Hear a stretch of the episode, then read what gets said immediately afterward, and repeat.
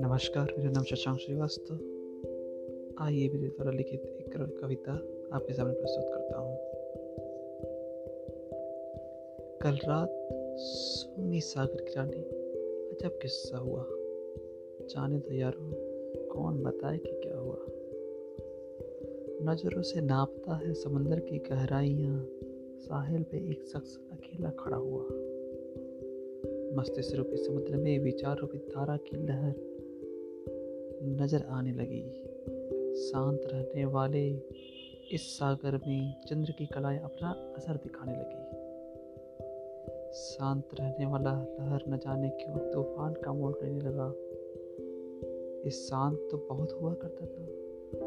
अब मानो तूफ़ान वाली रात आने वाली थी।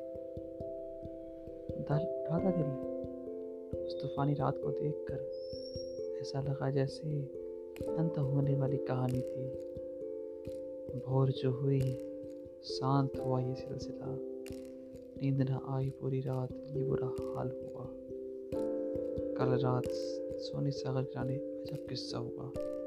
जाने तो यारो, कौन बताए कि क्या हुआ? धन्यवाद।